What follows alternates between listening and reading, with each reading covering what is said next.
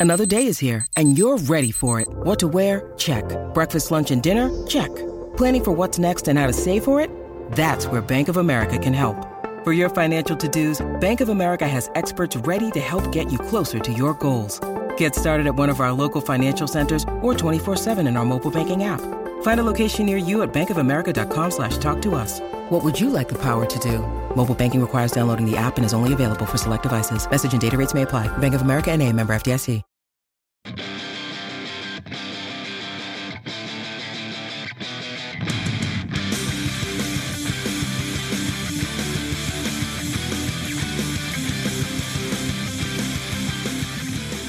Ladies and gentlemen, boys and girls, welcome back to Basketball Conference, the ACC Football Podcast. My name's Joey Weaver. He is Mike McDaniel. Mike, we made it, baby. We made it. It is time. We are previewing week one. How are you doing? You ready to go? I can't believe it's come to this. This is great. This is great. Yeah. In a word, it is. And this um, is great. This, this, feels this feels right, Joey. This feels right.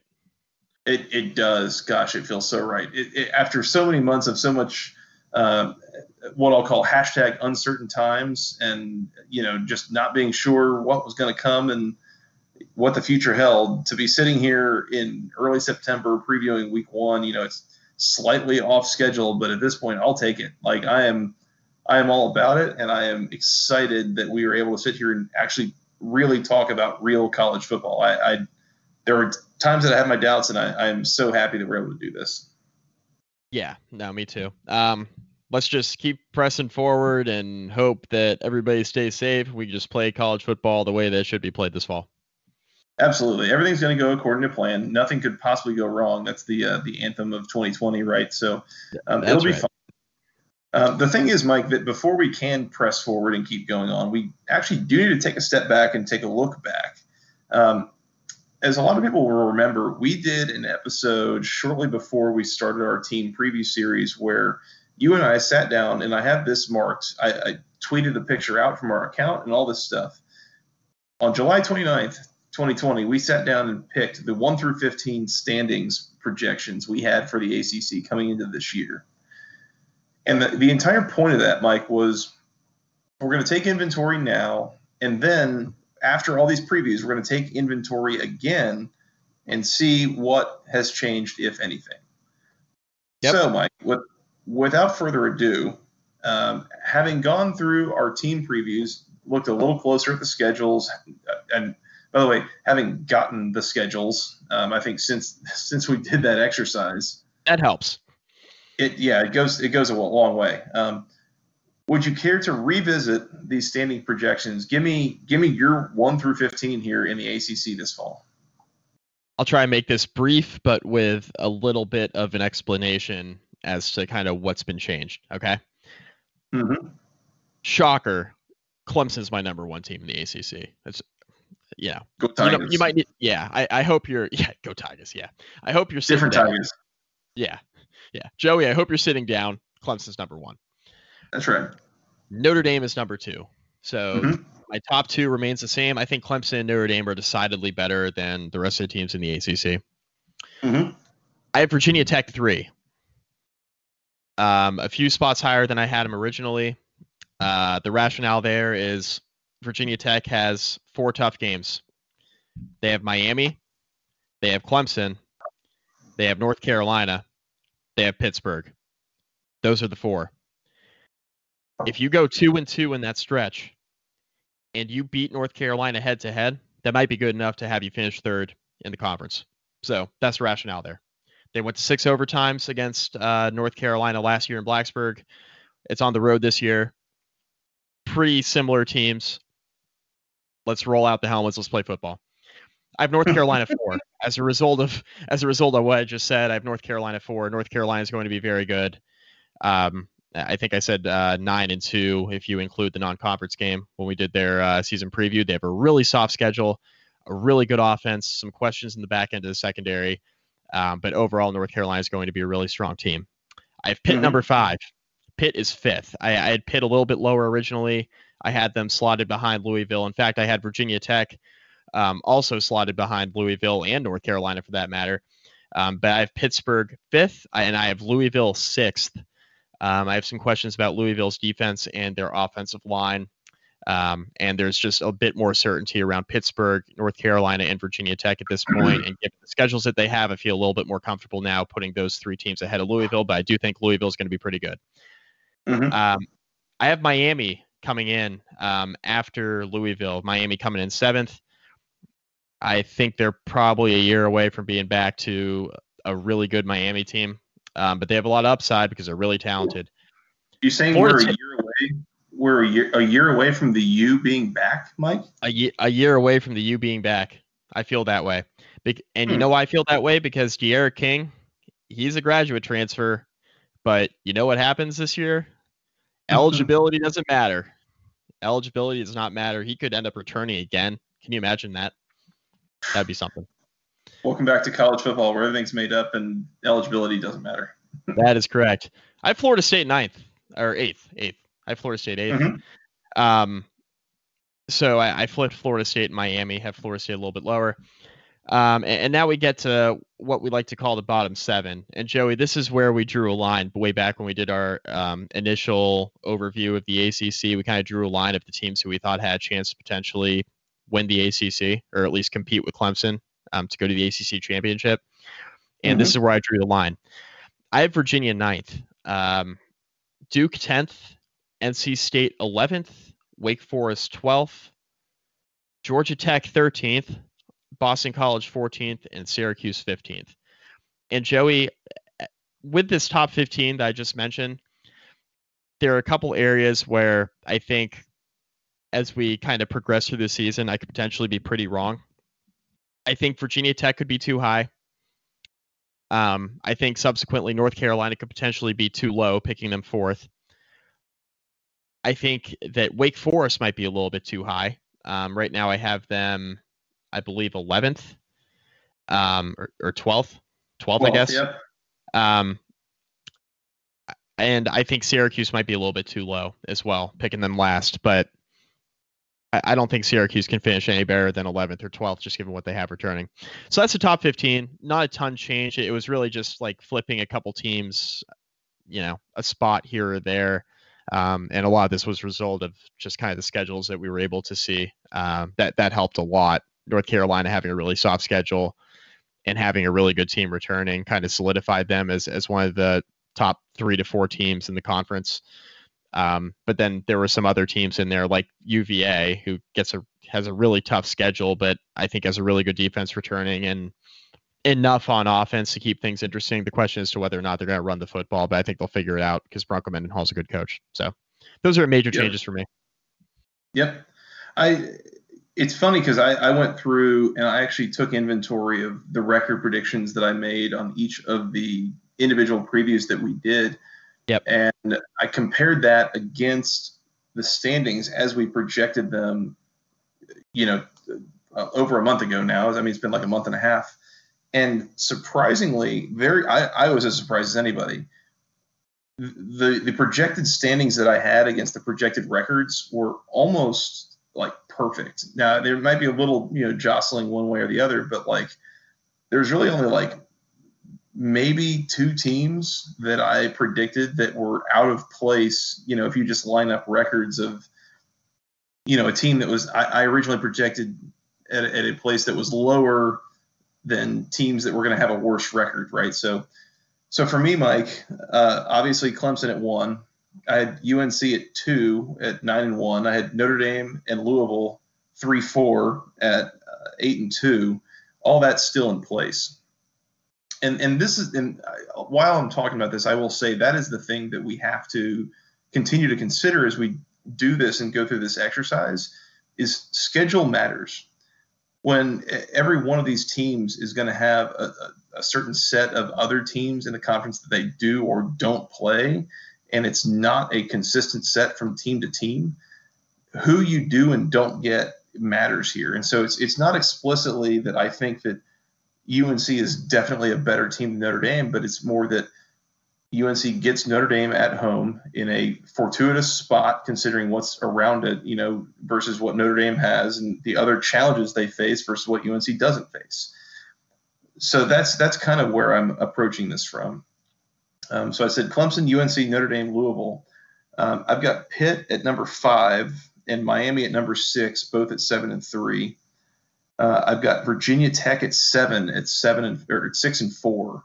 And again, I don't think that's necessarily a, a feeling that Virginia Tech is not going to be a good quality team as much as again it's kind of a factor of the schedule and I think a little bit of some questions with the, the coaching staff and kind of we've mentioned how many times on this podcast, Mike, that Virginia Tech has a habit of losing a game or two that they have no Yep, a game that should, they should win that they're going to be favored in that they surprise everybody by finding a way to lose.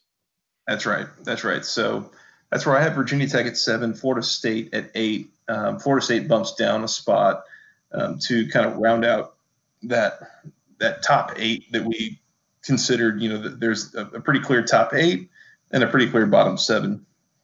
Um, going into that bottom seven, I agree. I got Virginia at nine. Um, weirdly, they were the only team of this entire previous series that I picked at five and five. I don't know how that works, but I, I guess my brain likes six and four and four and six better uh, for anybody or everybody. Um, I've got Duke at ten at four and six still. Um, I had Syracuse at four and six at eleven. That feels like it might be a little bit generous, but I'm, I'm being, I guess I'll be a little bit wishful with them. Um, I'm going to adjust Georgia Tech up. I had them at uh, 14. I'm going to, I'm going to bump them up to 12 um, at three and seven, but I think it's still a pretty solid team. And again, a couple of these teams that they'll play are kind of in that same range. So I'm going to put Georgia Tech at 12, uh, Wake Forest at 13, NC State at 14, and Boston College at 15. I think it's it's a tough year for Boston College, new coaching staff and all that. In, in you know, in tandem with the fact that schedule wise, it is not not a friendly uh, not a friendly situation for them. So I'm going to go Boston College at 15. I think that probably the weirdly the biggest discretion or, or, biggest difference that you and I have on here. I mean, A, you have Virginia Tech at three, I have them at seven. But B, you have Syracuse at 15, I've got them at 11. Yeah. So I, I, guess that's again kind of you know what we want might want to call wishful thinking or something like that. You know, but um, that's that's going to be an interesting little case to keep an eye on. I think. Yeah, for sure. Yeah, th- those are those are the picks that I think may be wrong. Um, you know, or, or could be right, and we'll both be surprised. I mean, who knows? I'll be right there with you as much as anybody. Uh, so, so at that point, Mike, so we've got our one through 15 power rankings here and, and kind of our projected standings going into the year. Before we go into week one, last little bit of preseason housekeeping here. Yep. Got a pick for player of the year, coach of the year in the conference. Yep. Uh, player of the year is Travis Etienne from Clemson. Um, I just think they're going to continue to lean on him. You know, I, it's tough when you're picking the Clemson players to win you know conference player of the year um, mostly because you know Trevor Lawrence garners so much attention and Etienne also garners so much attention. It's safe to say they could be splitting the vote, but I think Clemson's going to be playing in a lot of blowouts. I think Travis Etienne could be um, a guy who's in the game a little bit longer than Trevor Lawrence, and I think they're going to lean on him this year, um, like they always have. But you know, he has an opportunity to break a bunch of records this year too. A um, bunch of long held ACC records, a bunch of long held Clemson records. Um, he's a really talented offensive player and has a chance to have another special year and and potentially even put himself in in the Heisman race. So, uh, give me Travis Etienne as uh, the ACC Player of the Year. Uh, my my Coach of the Year is actually going to be Justin Fuente, and that's going to and that's going to surprise some people. But look, I, I think Virginia Tech. I think this is the year that we start to see them turn a corner a little bit. Um, they're they're really deep all over the place. Um, the one area where um, there are some questions is at wide receiver, but I mean they return three out of their top four receivers from last year. You know, and even so, I, I think they have a lot of talented players they've recruited at that position that have a chance to be really good this year. I think the offensive line is the best it's been since Justin Fuente's been there. I think the running game's going to be improved with Khalil Herbert. Raheem Blackshear just got uh, cleared to play, and he's a really dynamic player at running back in the slot. I mean, if you're if you're one of Rutgers' best players and you're putting up really good numbers against uh, solid Big Ten competition, you can play anywhere. so um, I think Blackshear is going to make a big difference. I think the defense is actually going to be really good with Justin Hamilton and Caleb Farley, even though you know it's obviously a big loss not having him around. Um, yeah, I mean Farley being gone sucks, but they have a really deep secondary. So I think Justin Fuente's player of the year, uh, player of the year, Justin Fuente's coach of the year. Um, player of the year would be something for Fuente, wouldn't it? Uh, Justin Fuente is coach of the year. Um, I think Virginia Tech has a chance to be really good um, and, and, potentially compete for a spot in the ACC championship game. Um, all right, let me. I'm going to go through mine, and then I have a little hypothetical fun question that I'm, I'm we'll, we'll add on here at the end. Yeah. Um, my ACC Player of the Year, and Mike, I, I would be really just remiss if I were to forsake my North Carolina Tar Heels. Um, hmm. I'm going to hmm. take Sam Howell. I'm going to take Sam Howell as ACC Player of the Year. Um, I and I I really like the Etienne pick. I mean, he won it last year. It's either him or Trevor Lawrence is is a very common popular pick here. Obviously, I mean, two of the very best at what they do in the entire country, much less this conference. But I'm gonna I'm gonna hedge my bets a little bit and say that you know they kind of cannibalize each other's votes and and each other's touches and you know the yardage and touchdowns and all that stuff. I'm going to go with Sam Howell. Say that he's a guy that is going to kind of be a, a bit of a lightning rod. He's going to take a, a, lot of attention, you know, on that North Carolina team, and especially the way that I'm predicting that they will go to Charlotte to uh, to play Clemson for the ACC title. I'm going to say if they have that kind of run and go, you know, 10 and one in the season, I'm going to say Sam Howell wins Player of the Year. And on that note, Mike, I'm going to say Mack Brown wins Coach of the Year if they do hmm. that. Upgrade from seven and six to ten and one like that in year two and do all that stuff. I, you know, we can have. I, I have my opinions on whether you know exactly what kind of coaching job he specifically is doing and all this stuff, but he would be leading a program that's making a huge leap that would come up with a huge win. I think the the the on Black Friday, I guess it is against Notre Dame. You know, all this stuff to to go to Charlotte um, that's the guy I'm going to go with. The question I have for you, Mike, is if if you get to pick, you know, if I give you the option to pick a second uh, choice, you know, a second option for ACC Coach of the Year, do you have any any ideas or preferences? I think my second choice would be Brian Kelly. And gosh, I just can't get over how hilarious that would be is for and, Notre Dame to just jump in and Brian Kelly win Coach of the Year. because I, I think that if Brian Kelly were to be Coach of the Year, that means they beat Clemson at some point. It might, which, yeah. Uh, which I, because look, I, I think if Notre Dame goes, if Notre Dame, you know, they win all of their conference games, right, and say they even lost in the ACC championship game, would there be any doubt in your mind that Brian Kelly's the ACC Coach of the Year? Like if they were one of those teams to to knock off Clemson in the regular season, especially, or if they were to even make it more special for the program and knock Clemson off in the ACC championship game and make it to the college football playoff, because that's likely what would happen. Mm-hmm. I mean, this is that is prime a prime situation for Notre Dame come on into the ACC, have Brian Kelly win Coach of the Year, win the conference championship game, go to the college football playoff, and then promptly exit the conference less than nine months later. that would be the most go ACC thing ever. That would be absolutely hysterical. You and I would both be here for it too.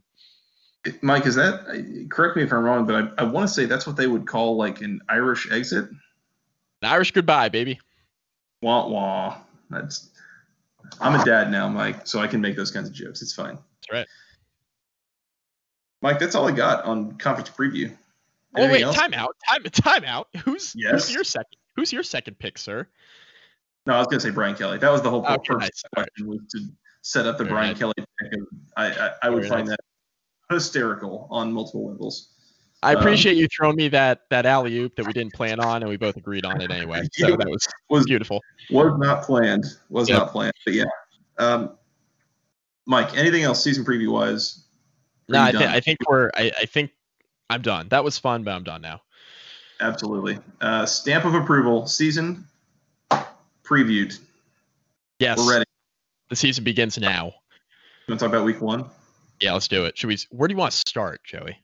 Boy, do I. Uh, okay, so for the uninitiated, for those who have not, you know, kind of new to this podcast or whatever, as as we do through the uh, through the entire season, is we will go through and preview each of these games weekly, and then we'll do a separate episode recapping them after the fact. Um, and and doing our preview, typically the, the way that we structure this is we will try to go at least initially in chronological order. So if you've got Thursday night games, we'll do those. If you got Thursday Friday night games, we'll do those, and then we'll get to games on Saturday. The Saturday games not necessarily on in chronological order.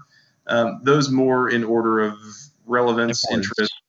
Yeah, importance to some degree. I mean, obviously, you know, Clemson playing Duke is pretty important from a standpoint of Clemson's got playoff stuff on the line, but you know, if we've got Pitt and, and North Carolina playing on that week too, like, well, that's a more interesting game to talk about. So we'll hit that one first. And so just kind of keep that in mind as we go through this is that there's a, there's an order to the way that we do this, and that's kind of the general thought. But the uh, the chronological order on Saturday will get broken in terms, and it will really kind of defer to importance or interest uh, of some of these games.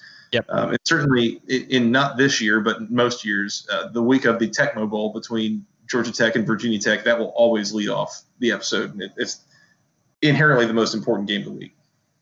Yes, it, it always is. Um, it was important that Virginia Tech kicked the crap out of Georgia Tech last year because that was the first time that I have won the Tecmo Bowl since we've been doing this podcast. So. But see, Mike, what I saw on Twitter earlier was that the Braves swept the Red Sox in Boston last week, and because these teams don't play this year, I, I, think that means that Georgia Tech takes it back. You know, so sorry about it, but congratulations to Georgia Tech, the official real Tech champions once again. Moving on. so, Mike, um, all of that being said, let's start on Thursday night, eight o'clock on the ACC network. Gosh, it feels good to be saying this. We got the Miami Hurricanes, your Miami Hurricanes, Mike a 14 point home favorite against the UAB Blazers. Total is 55 points. Um, really, probably before we go any further, it's probably worth mentioning that there is not a single game that we're going to preview this week that has a spread of single digits. There's a lot of projected blowouts here. 14 points.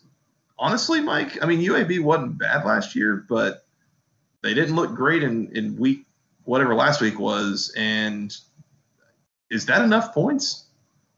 Uh no, I don't think so. Now, Miami always finds a way to surprise us. See the Duke mm-hmm. game last year, Georgia Tech, Florida International, Louisiana Tech. uh, you name it, they surprised us with it.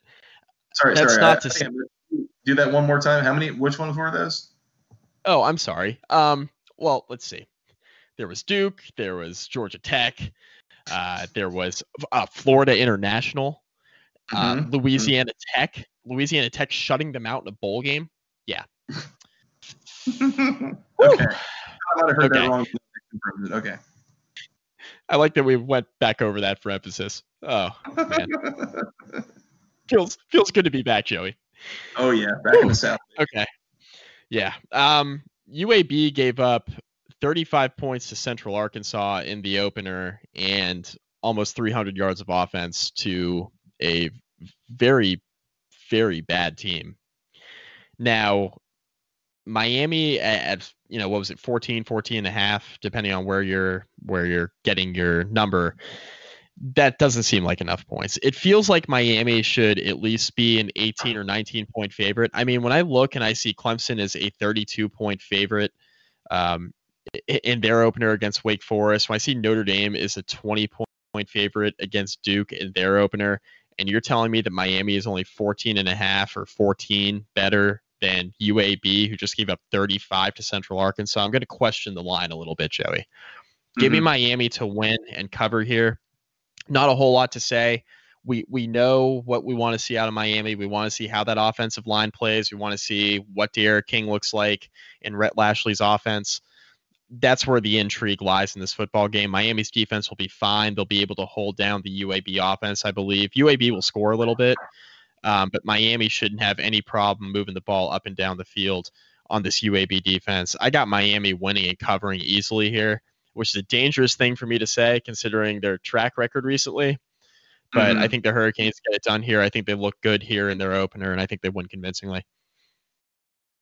I, I, I largely agree here. I, the thing that I'm wary of is the fact that we have seen 60 minutes of UAB football, um, and yeah, I mean, I mean they were up 45-21 before Central Arkansas scored a couple of garbage time touchdowns, but that was a pretty competitive game for like over three quarters. Um, that, that's probably worth noting.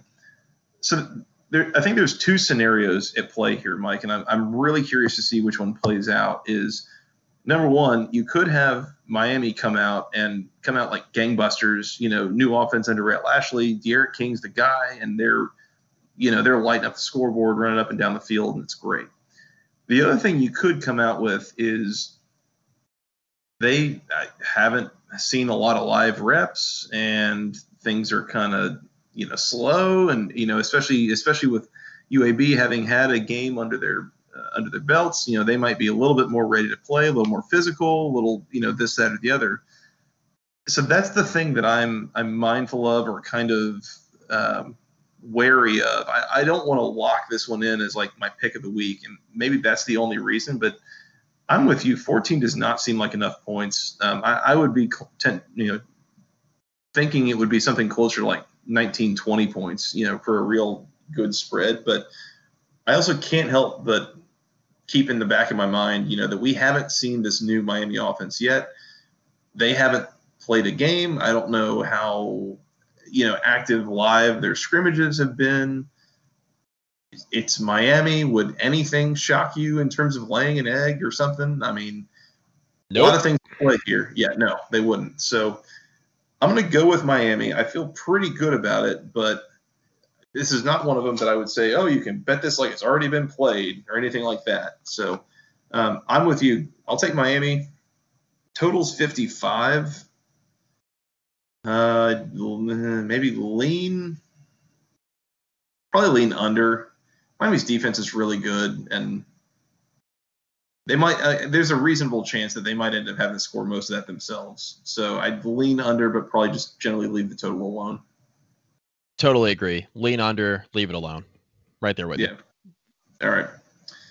Good deal, uh, Mike. Let's move on to Saturday. By the way, that's we both have Miami and lean under, but Charlie just leave it alone. Saturday, uh, probably the most. You tell me if you disagree. Most interesting or, or intriguing game of the weekend for the ACC, Georgia Tech, a 12 and a half point underdog going into Tallahassee to take on Mike Norvell and the Florida State Seminoles. 330 on ABC. That total is 51 and a half. Mike, I I think I mentioned this on our most one of our most recent episodes, and, and if not, I definitely have told you off air. But I really like Georgia Tech getting 12 and a half here, and it really it's really not about what I know or what I think I know about Georgia Tech as much as it is what I don't know about Florida State. And I have a lot of reason to not be confident that they're going to come out just humming in this game. Yeah, I'm with you. I mean, the the offense for Florida State is the question, right? Like Mike Norvell has engineered a bunch of really successful offenses at Memphis, and now he's heading down to Tallahassee. But you know, for all the questions that we have about Miami's offensive line, multiply that by a dozen, and that's where we are with Florida State's offensive line. I have a lot of questions about what they're going to be able to do up front, too. And Georgia Tech's got a defense that's feisty enough to make things interesting if Florida State's offensive line isn't on top of their game, right? Mm-hmm. Um, if they come out and they're asleep at the switch a little bit up front, Georgia Tech has a good enough front seven to make things interesting.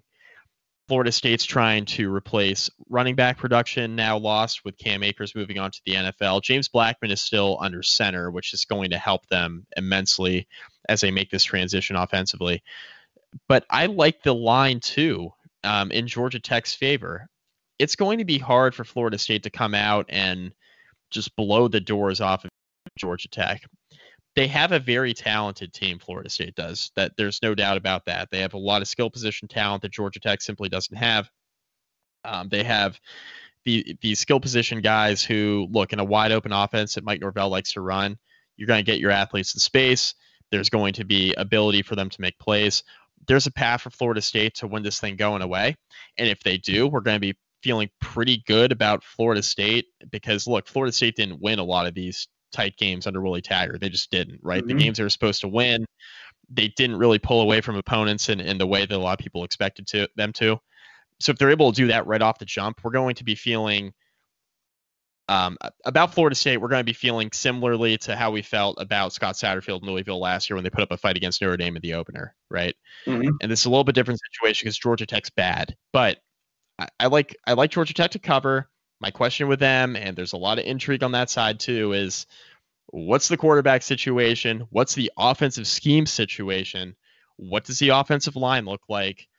And are we going to get a little bit closer to finding the answer as far as what the offensive identity is going to be for Georgia Tech? That's mm-hmm. where my question is with that team. Um, because I think Geoff Collins is an interesting coach. I think he's a very good defensive mind. I'm not really sure they know what the hell they want to do offensively, but I'm really curious to find out. So that's where I'm at with Georgia Tech. It's not about all this confidence I have in Georgia Tech, like you mentioned. It's more about the uncertainty with Florida State. So mm-hmm. Florida State wins. I think Georgia Tech covers. I think this game is a little bit closer than a lot of people expect it to be. Um, Joey, I'm seeing the total at 52 and a half. Is that is that what you have on your side? I've got 51 and a half, but that's pretty close. Okay. Okay, close enough. Um, I'd I'd lean under. I'd lean under. I'm probably not yeah. betting it. I, I, try not to bet a lot of over unders in week one just because I don't know what a lot of these teams are going to be. I'd lean under. I'd take Georgia Tech to cover. I feel a lot more confident in the point spread than I do the over under total. Yep, yep. No, I'm, I'm right there with you. I, I think I have Florida State to win. I think. Um, questions on both of these offenses in particular, especially on what they're going to look like. I mean, can the offensive lines? There is as bad as Georgia Tech's offensive line was at times last year, and honestly, at a lot of times, there is reason to think that Florida State's offensive line might be worse um, and might have been yeah. worse. Definitely um, worse.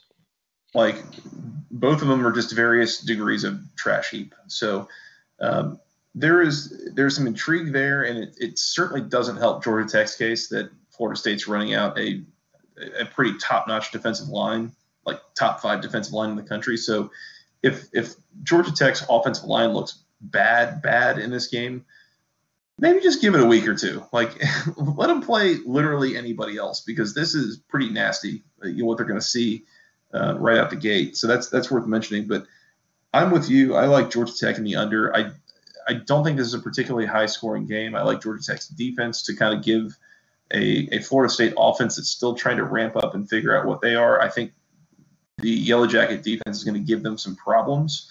Um, I think it's going to keep it a low scoring game. Offensively for Georgia Tech, I think you're going to see something a little bit more cohesive scheme wise. I, I, think last year it was like you constantly saw they were just throwing more and more stuff at the wall to see what would stick, and it was almost irritating because stuff would start to stick, and then they would ignore it and keep throwing more stuff at the wall.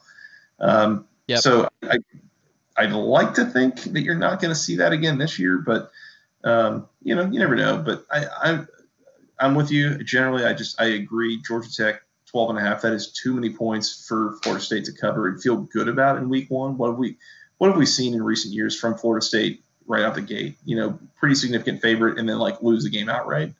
So I don't think it's that bad, but I don't think it, I don't trust them that much. Um, and Mike, the only thing I am going to just I'm going to drop in here, and I'm, I'm just going to say it, and then we're probably going to the upset. Pick the upset. Pick the upset. Pick the upset. I'm I'm not doing that, but if one were so inclined, I'm just throwing it out there. Georgia Tech plus 350 on the money line. is what I'm seeing right now. So you know, if you just if you want to put in a ten dollar bet that might win you thirty five bucks, that's an option if it were to happen. Or lose you ten bucks. Yeah, or that could be ten bucks you'll never see again. So you know, either way. But uh, anyways, okay. Georgia Tech and the under. That's what we got here. Uh, 7:30 on ABC, Mike. The number one Clemson Tigers, reigning national runners-up, are a casual, slim 32 and a half point favorite on the road at the Wake Forest Demon Deacons, the Demon Deacs, as it were. Uh, total here is 50 and or 60, excuse me. Feels like a lot of points. Clemson might be doing most of it themselves. And honestly, Mike, Clemson minus anything? Uh, yeah, Clemson minus anything. Um, and, and the reason why now I I hate betting large spreads in the opening couple weeks of the season. I'm mm. betting this one because yeah. I made the mistake on Labor Day night to bet on Navy, only to find out about 20 minutes before kickoff from a buddy of mine who I write for, whose brother plays for Navy, so a well informed source, that they hadn't been hitting all of camp. They did not do any live tackling. And you then interesting. Too. Yes. Now that's a big red flag for me. turns out. Huge, huge red flag for me when you tell me you haven't been doing any live tackling in fall camp. And then it turns out once BYU went up a couple touchdowns, the announcers just kind of slid it in there, right? Herbstreit and Fowler started talking about. I'm like, oh, huh, that's interesting. We're going to talk about, um, or, or I guess it was Herbstreit and Rece Davis, talking about how no no tackling had been done by Navy all off season. Maybe they should have done that.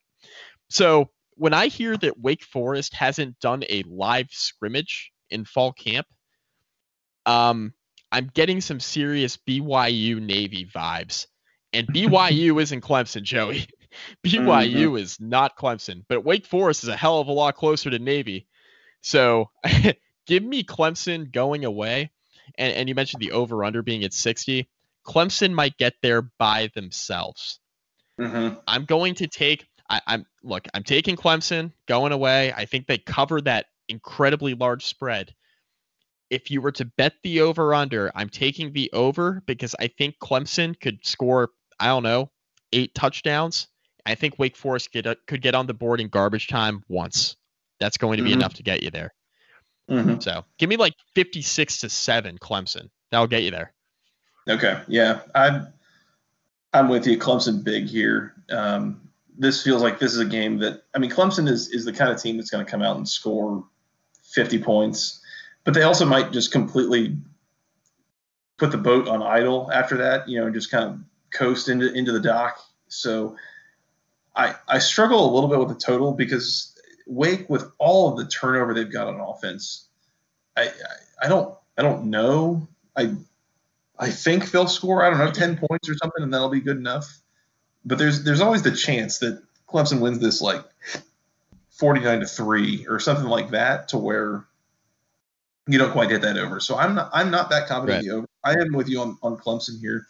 Five touchdowns. I don't care what it is. Again, Clemson minus anything. I, I think we can agree on that. So I, I think yep. the pick here is Clemson, and that's that's one of the ones that you kind of feel better about going into the into the weekend. Yep, for sure. Which is crazy because it's the biggest spread. Yeah, that's that's wild, and it's I forget exactly what the spread was last year when they opened with Georgia Tech in Game One under Geoff Collins, but I think it was in that neighborhood, and Clemson Clemson covered it. They yeah, covered they did. Yeah. So there's that. All right, so Clemson's the pick there. Uh, let's just keep kind of rolling through these, Mike. Noon on the ACC network, the Syracuse Orange, a 23 point road dog at the number 18 North Carolina Tar Heels. I'm going to be honest here, Mike. There there might be a little bit of something to picking Syracuse in this game. Mm-hmm. Just in case, maybe North Carolina is not exactly what we think they're going to be. Right. Maybe Syracuse's offense takes advantage of North Carolina's lack of secondary depth. Could be. Um, that that's a possibility. All of a sudden, Tommy DeVito looks like a competent quarterback, which is what we thought he was going to be heading into last year. I mean, who knows? I mean, I guess the path is there for Syracuse to cover. Um, I'm I'm probably going to bet this game. I'm probably going to bet Syracuse. I think North hmm. Carolina wins this thing comfortably. I do. Um, I think it's not really all that competitive. I think North Carolina cruises to an easy victory here, but I, I think Syracuse could cover. I mean, 22 and a half seems like a lot. It's funny because we just talked about Clemson and 33 and a half not being like not being too much, which is mm-hmm. weird. Uh, but that's kind of where I'm at with with this North Carolina Syracuse game because Syracuse's strength is throwing the football, and because North Carolina's secondary depth is kind of where the questions arise for them defensively.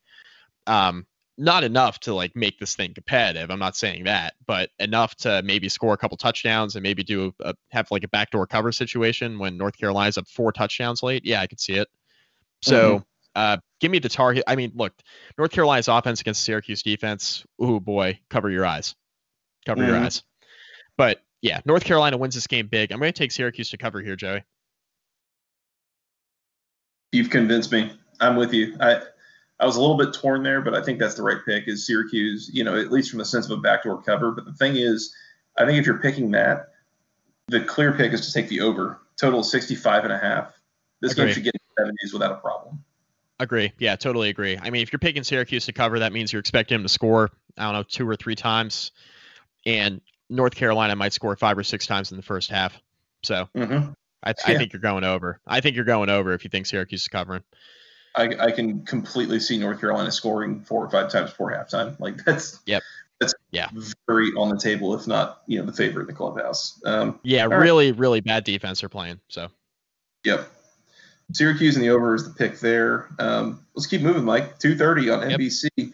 That can be only one team hosting.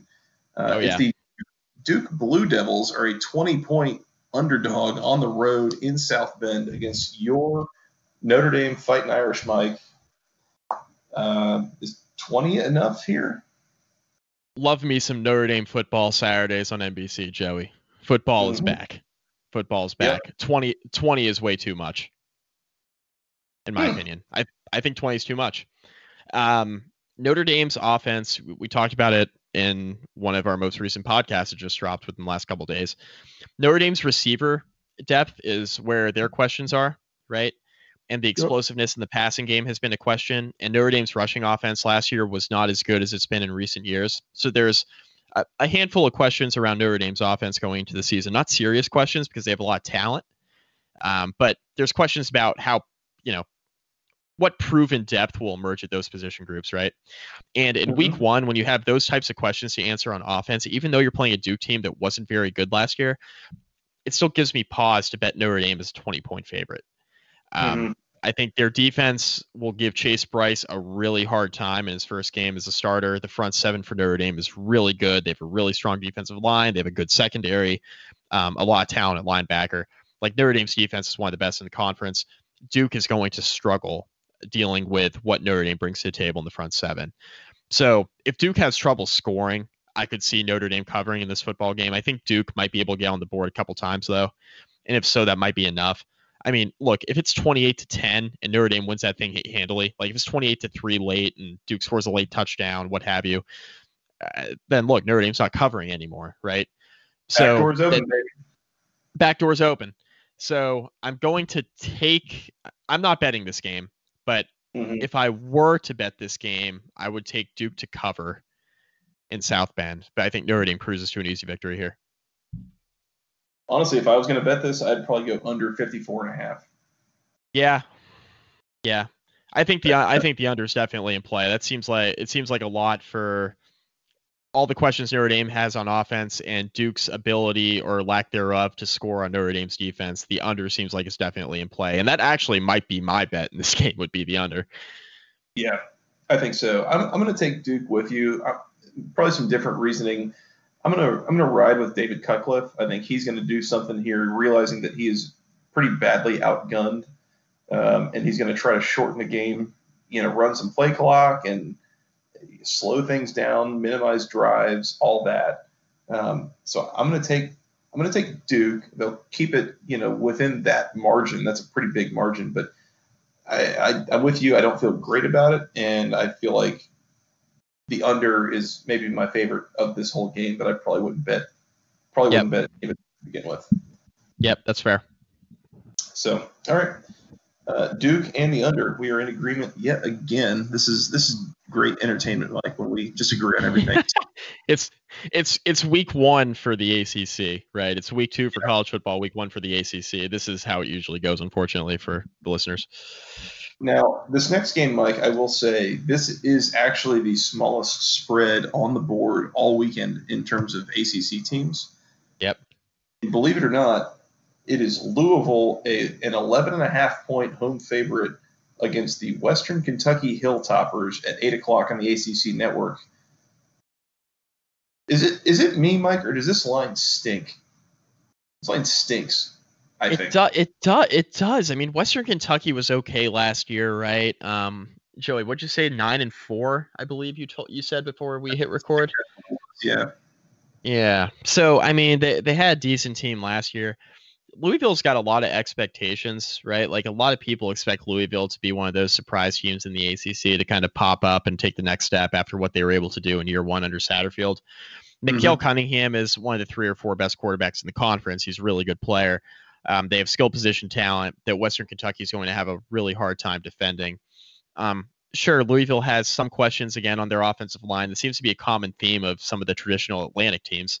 Um, but Louisville's got some questions on the offensive line, but they have more questions on the defense. The defense is where all the questions lie with Louisville.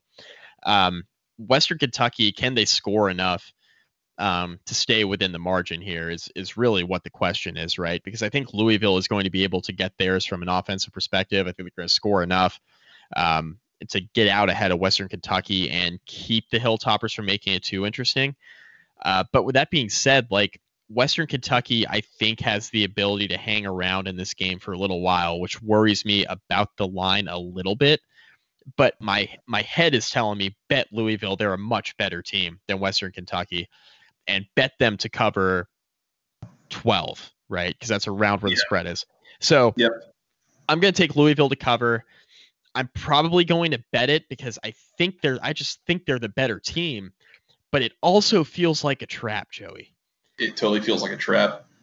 This this number reeks. Um, as much as we think Louisville is going to be so good, and, you know they finished the year really strong last year and all that. I mean, to see them open at home against a Conference USA team that I think only twice broke 30 points last year. Like what? Oh yeah, yeah. But I don't know. I guess I'm a sucker, Mike. I'm a sucker. Give me Louisville. Yep. I'll give those 11 and a half points, and you know I'll, I'll probably sweat the whole way. But that's I think that's the play here. Total's 58. That's kind of in in no man's land. I mean, maybe if you really think this is like a Louisville blowout, you may take the over. If you think it's a little bit closer, you probably take the under. I do. I, I think the big thing here is you don't expect Western Kentucky to score a whole lot of points. Offensively, they are not electric. They're not, you know, they're kind of efficient at times, but they're not gonna they're not gonna light up the scoreboard. So right. if you think Western keeps it close, you're probably betting the under. If you don't, you might like the over a little bit more. I think that's probably yep. the way to look at this. Yep, that's fair. That's fair. Uh, last one, Mike. Pittsburgh at home against Austin Peay. the Governors. Uh, they're uh, the the best chance in all of college athletics coming from that student section. Let's go Peay. Let's go Peay. I was just gonna say never trust a governor, but well, that too. Yeah, yeah, yeah, yeah. Um, you man, Pittsburgh by a lot. Yeah, I mean Austin Peay, for like truthfully is actually like a decent FCS program. So yeah, it might not be like a total floor wiping, but Pittsburgh's defense is good enough that even as good as Austin Peay might be at their level, like uh, I don't know if it's going to go all that well for the Governors. Yeah, we we got a we we did sneak a let's go Peay and never trust a governor in there though, so I feel good about this preview. we're uh yeah we're all set there. So yeah yeah Pitt Pitt wins comfortably. I don't think there's a real threat there. Pitt should be plenty good enough to to win that game again, like by several scores. So, um, yeah. please just go ahead and do it, Pitt, and don't don't make us ask any more questions after that. Yeah, just go beat Austin Peay. Nobody catch COVID, and everybody just have a nice Saturday. Get some exercise, some fresh air. Yeah. Yeah, get some exercise, some fresh air. You can go home in the afternoon, have some uh, have some orange slices and Kool Aid. It'll be great. That's right. That's right. Uh, Mike, I'm going to give you the honor this year of kicking us off. You get first dibs on ACC pick of the week. We've oh, picked. Oh, do I? Six games against the spread. Which one? Or hell, take take a total. Whatever you want to do. What is your ACC pick of the week here for week one? My my pick of the week is Miami minus 14 and a half against UAB. Um, I think right. that we're going to get our betting weekend off to a really good start on Thursday night. I think that's the way it's going to have to happen. And you know what, Joey? I'm trusting Miami really early on in the season. So what could possibly go wrong? I was going to say, have you told your doctor about that or anything? Because that's worth revisiting. yeah, I, I, should have. Uh, I should go through the list of side effects before deciding if I want to take this pill. and the side effects are many, and they are brutal. Um, they are. All right, you got Miami to cover 14 against UAB. I'm going to take Clemson. That is a huge number, but I don't care. They're playing Wake. Like, Wake has a little something on defense that could maybe cause an issue, but I, I Offense in game one and kind of what they've been doing here in the offseason and such. I mean, you're you're not you're not getting that inside of five scores against Clemson. It's not going to happen. I don't think. I was, we're starting off our picks of the week with a bang. I'm trusting Miami, and you're picking Clemson to cover five scores against an ACC team in, in I'm giving one. 32 and a half. Yeah. Holy, holy shit. Woo. I mean, we're in midseason form here, Mike. We're in good shape. We we are. This feel this feels right. I, I said that off the top. This feels right, Joey. This feels right. It totally does. It totally does. All right. Your pick of the week is Miami. I've got it at 14, so I'm just gonna I'm going to keep you. I'm to give you that half point back. Uh, I'm taking Clemson minus 32 and a half, which That's sure, fine. why not? That's yeah. fine. Look, I, look. If I if I need that half point, we have bigger problems. And also, in addition to that, I'd like to say, Joey, I'm ready to be heard again. Let's do this thing. Absolutely, it is. It is finally time to be heard again. Mike, that's all I got on week one. Anything else? I think that's it. My team is not playing this weekend. My alma mater uh, gets the week off because NC State had a bunch of COVID cases. And it turns out, real quick, um, on an aside, Justin Fuente had his weekly press conference uh, with media today, and he said that he was glad that the NC State game got postponed because due to contact tracing at Virginia Tech, he's not sure he would have had enough players ready to field a team this week. So, hmm. Huh. Hmm. Interesting. Yeah. So I don't know how much of that is posturing, how much of that is legitimate, but just something to keep an eye on as Virginia Tech and and uh, and NC State prepare uh, t- to play their first games next Saturday. Um, Virginia Tech, of course, taking on UVA in their opener, mm-hmm. so that'll be interesting. Yeah. But anyway. Yeah, decent number of ACC teams here off this week, which I mean, for a standard week one, that's just, I mean, that's par for the course for 2020. Like it's, it's not normal. It's, it's strange. And I mean, I don't know what else I expected. Right. So. I mean, the al- the alternative for Virginia Tech originally was playing Penn State this Saturday. So, I mean, mm-hmm. this is probably better. It's fine. It's fine. Mike, that's all I got. Anything else? I think we're good. I think so we're going to get out of here. We're going to watch these week one games, and then we will come back and recap them. Uh, we'll have an episode posted probably either Sunday night or Monday morning, um, kind of recapping these games, talking about what we saw, um, giving out some awards that we, we get to do finally. Um, so we'll, we'll, do that here um, shortly. But in the meantime, you guys can find us on Twitter as you're watching the games or anything else. Uh, come find us. I'm at FTRS Joey. He is at Mike McDaniel VT. Uh, together, we're at BC Podcast ACC. You can send us an email with questions, comments, concerns, whatever comes to mind as you watch these games. Send it all to the longest email address known to man, basketball conference podcast at gmail.com. Nailed it. Thank you. Uh, you can find us on iTunes, Google Podcasts, Spotify, Stitcher Breaker, Overcast, any of those cool places, especially on the Anchor app. We appreciate those who have. And then, uh, Mike, you want to tell me they can find us on the social medias? Facebook, facebook.com slash basketball conference rate review. Find all of your podcasts there, Joey. Please do. Please do. Appreciate those who have. Uh, Mike, that's all I got. You ready to go watch some games? Man, that sounded great. Boy, am I. Am I ready? I am. Yeah. We'll uh, we'll come back and recap them afterwards. How's that sound? Look, man, I'm just glad we're in this position at this point. So let's do this thing. Like Santa, it's great. Oh yeah. All right. well, enjoy the games. We will come back and recap them soon, and uh, we'll talk then. Yep. All right. Well, until then, from Mr. Mike McDaniel, I am Joey Weaver. Thank you guys so much for listening. We'll talk to you again soon. Enjoy the games, and until next time, go ACC.